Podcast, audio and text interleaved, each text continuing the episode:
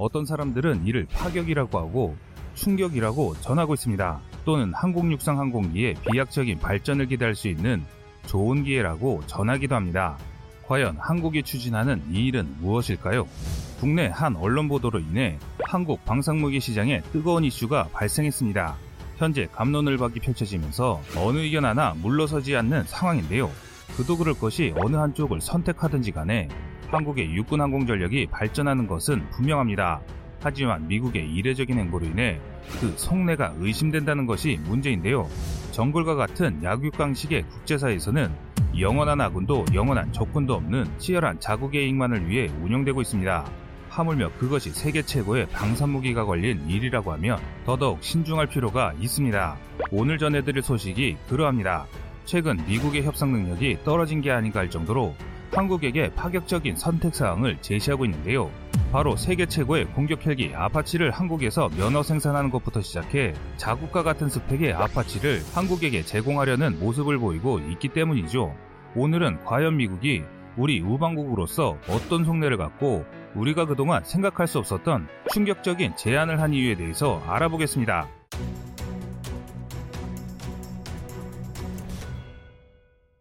현존 최강의 공격 헬기는 아파치 가디언입니다.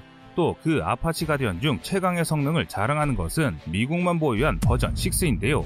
아파치 가디언 버전 6는 지난 1월부터 미 육군에 배치되기 시작했을 만큼 최신 기종입니다. 그런데 이런 최신 기종의 아파치를 한국에게 판매하겠다고 나선 것인데요.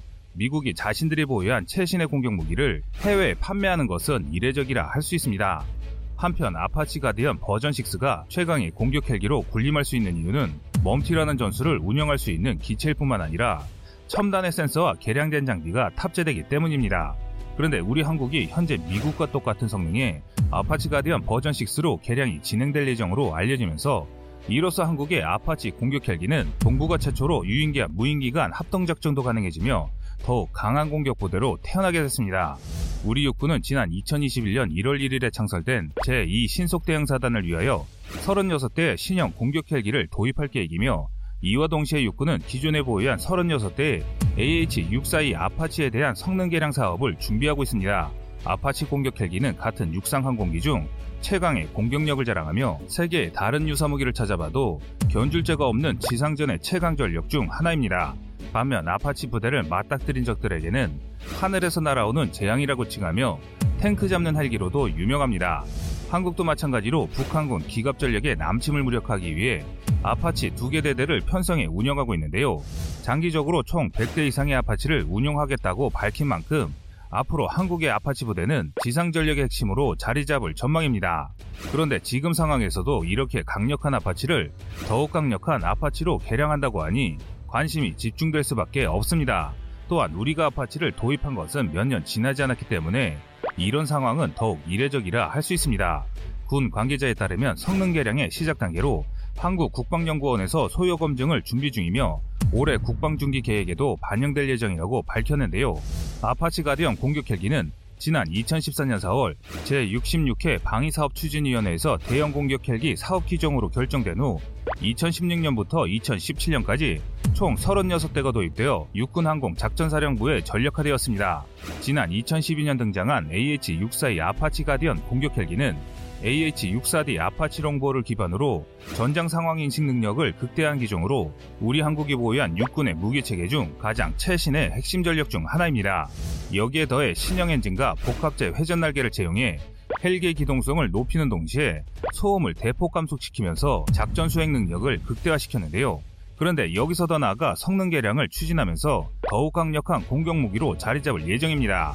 이번 개량 사업의 핵심은 현재 육군이 운영 중인 아파치 가디언 공격 헬기를 최신형 아파치 가디언 버전 6로 업그레이드하는 것입니다. 아파치 가디언 버전 6는 기존 아파치 가디언 공격 헬기보다 탐지 장비와 생존 장비 그리고 MUM-T 기능이 향상되었는데요. 여기에 더해 해상 작전 능력도 강화되면서 다양한 작전 성능을 향상시켰습니다.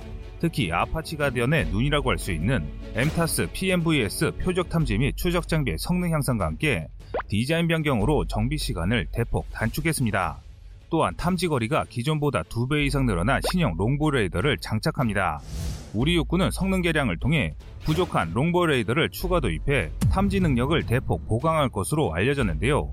롱보 레이더는 아파치 가디언의 회전 날개 위에 장착되며 탐지 범위 12km 안에서 128개의 표적을 동시에 추적할 수 있어서 사실 생긴 것과 다르게 이 롱보 레이더 유무에 따라 아파치 작전 성능은 확연한 차이를 보입니다.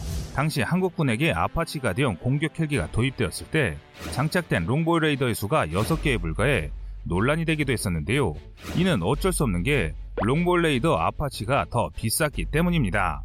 이 밖에 아파치 가디언 도입 당시 빠졌던 MUM-T 기능도 추가됩니다. MUM-T는 미 육군에서만 운영하는 전술이었습니다. MUM-T가 중요한 이유는 우리 한국의 아파치가 MUM-T 운영 여부에 따라 아파치의 화력이 배 가까이 차이나기 때문입니다.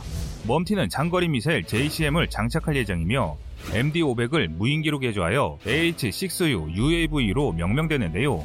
아파치 한 대당 세 대 AH-6U UAV를 조정할 수 있으며 무인기 한 기체당 헬파이어 4발을 장착하게 되므로 총 12발만큼의 화력을 더 확보할 수 있게 됩니다.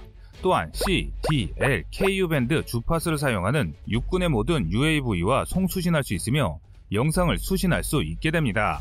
이로써 실시간으로 주변 상황 판단이 용이해지며 적지역 정찰을 통해 보다 정확한 공격이 가능해집니다. 한편 이렇게 개조한 무인기는 과거 미국이 개발한 RAH-66 코만치 헬기에 스텔스 능력을 제외한 모든 면을 압도한다고 미국이 공식 발표했을 만큼 MUM-T가 한국의 아파치에게 부여된다면 한국 공격 헬기 부대의 전력 증강은 분명해 보입니다. 하지만 한국은 아파치 가디언 공격 헬기 성능 개량 계획에 MUM-T에 사용될 무인기도 같이 도입될 예정이었지만 이 무인기를 함께 들여오면 수조 원의 예산이 추가로 들어가기 때문에 우선 기존 아파치 가디언 공격 헬기의 성능 개량을 먼저 진행하고 무인기는 차후 도입 사업을 통해 별도로 진행할 계획으로 알려져 있습니다. 우리 육군은 향후 신속 대응 사단용으로 아파치 가디언 공격 헬기를 추가 도입할 예정인데요.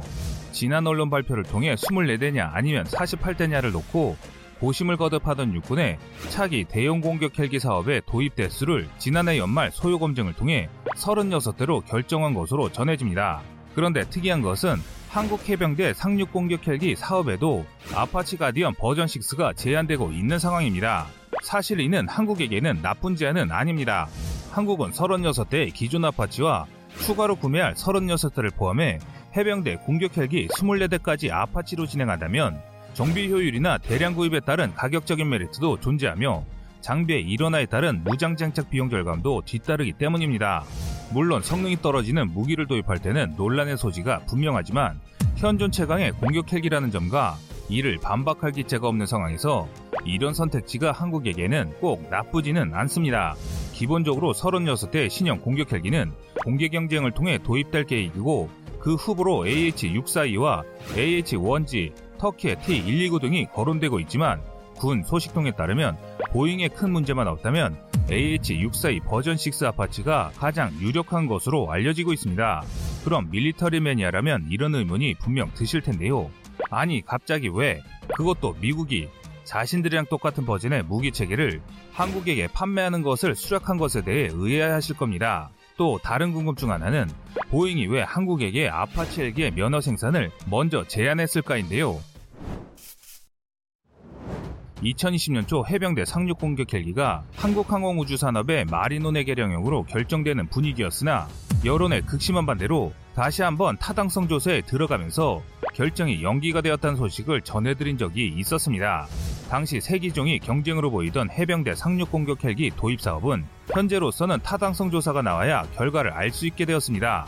해당 후보로는 카이의 마리논 무장형, 미 해병대의 바이퍼 AH-1Z, 보잉의 아파치 가디언 AH-64E 이렇게 세 기체의 경쟁 구도였는데 이런 상황에서 보잉이 카이의 아파치 가디언의 라이선스 생산을 제안했던 사실만으로도 한국 해병대 상륙 공격 헬기 도입 사업이 미궁 속으로 빠져들었습니다. 사실 따지고 보면 카이와 보잉은 민군 분야에서 협력 관계에 있으며 다른 한편으로는 경쟁 관계이기도 합니다. 현재는 민항기 구조물과 아파치 가디언의 동체를 생산해서 납품하고 있습니다. 카이의 마린온 무장 개량형의 해병대 상륙 공격 헬기 개발 생산은 해병대의 반대와 여론의 악화로 다시 타당성 조사에 들어갔으나 이번 보잉의 제안으로 인하여 자체 개발이 아니더라도 좋은 시너지를 낼 수 있는 상황이 되었습니다. 동체 생산에 이어 면허 생산을 하게 된다면 예측되는 수요가 많으므로 기존보다 훨씬 좋은 조건이 된다는 것이죠. 현재 전 세계 아파치의 라이센스 생산국은 영국의 오거스타사와 현재는 생산을 중단한 일본 후지공업에서도 라이선스 생산으로 13대가 생산된 바 있습니다.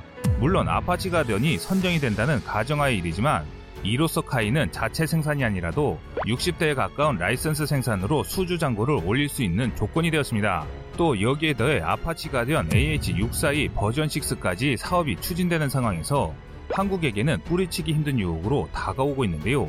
그런데 이 조건이 한국에게 마냥 좋다고 말할 수 없는 상황입니다.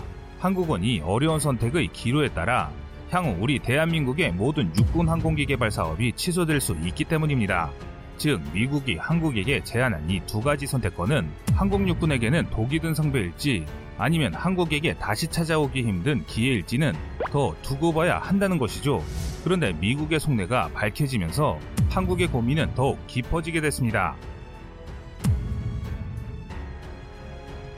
시청자님들의 현명한 선택을 댓글로 남겨주시기 바랍니다. 여러분들의 좋은 의견이 좋은 영상을 만드는데 많은 힘이 됩니다. 이상 꺼리투브였습니다.